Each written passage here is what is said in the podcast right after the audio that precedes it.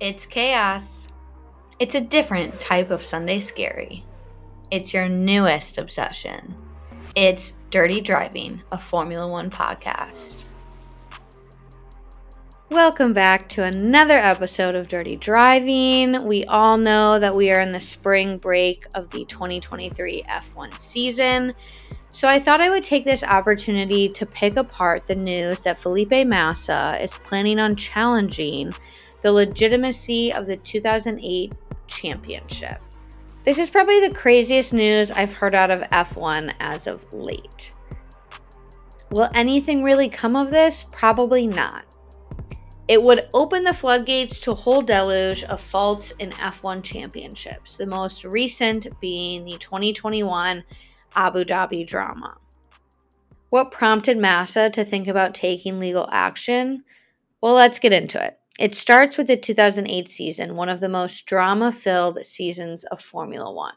Ferrari's Kimi Raikkonen and Felipe Massa ended up taking home the Constructors' Championship, while Lewis Hamilton, who was racing for McLaren at the time, won the Drivers' Championship, beating Felipe Massa by one point after his famous pass of Timo Glock on the last corner of the last lap of the last race of the season to secure the sixth place spot that he needed to take the championship off Massa. The 2008 season is also the season in which one of the bigger scandals in F1 occurred. It's called Crashgate. Crashgate is thanks to Nelson Piquet Jr., the brother of Kelly Piquet, Max Verstappen's girlfriend, and the son of Nelson Piquet Sr. At the time, Nelson Piquet Jr. was a Renault driver who was under a lot of pressure from his poor showing at that point in the season. He facilitated a purposeful crash, causing a safety car, which allowed his then teammate Fernando Alonso to take the win in Singapore. During the safety car, Massa's fuel hose got dragged along, requiring a pit lane stop, which dropped him to 13th, while Lewis Hamilton ended the race in third, scooping up the points he needed in the Drivers' Championship battle. The FIA opened an investigation into the crash in 2009 after Piquet Sr., his dad, let it slip that his son had been fired from Renault despite his loyalty. After the 2009 investigation, Renault faced a two year ban from F1. Their team boss, Flavio Briatore, was given a lifetime ban, which was reduced to three years, and their technical chief at the time, Pat Symonds, was banned. Piquet Jr. has never returned to F1. At the time, Massa called for the Grand Prix to be off record, meaning he would have won the championship but the rules of the FIA state that after a trophy is handed out, the championship cannot be overturned. So let's jump to now, 15 years later. Bernie Ecclestone recently made comments in an interview with the F1 Insider website about the 2008 Singapore Grand Prix. He claimed that he and the then FIA president, Max Mosley, knew of the situation after the race but decided not to pursue action in order to protect and quote unquote save the sport from a huge scandal.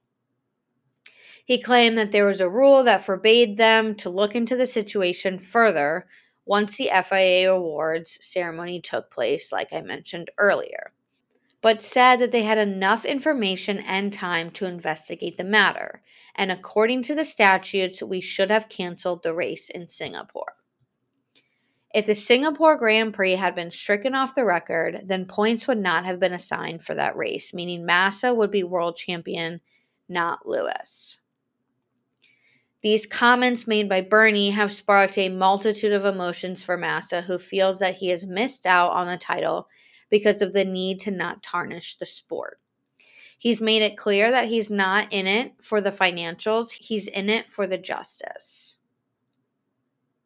He is now investigating whether the title can be overturned given that Bernie and Max knew before the award ceremony and chose not to do anything. Massa said, This is very sad. To know the result of this race was supposed to be canceled, and I would have had a title. In the end, I was the only one who lost the most with this result. So we are going after it to understand all of this.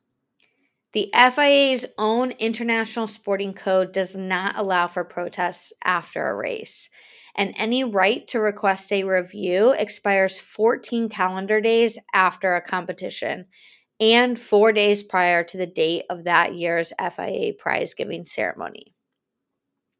The FIA's judicial system is clear that the highest authority to make any ruling is the Independent International Court of Appeal, and that any persons involved in a championship agree to abide by this.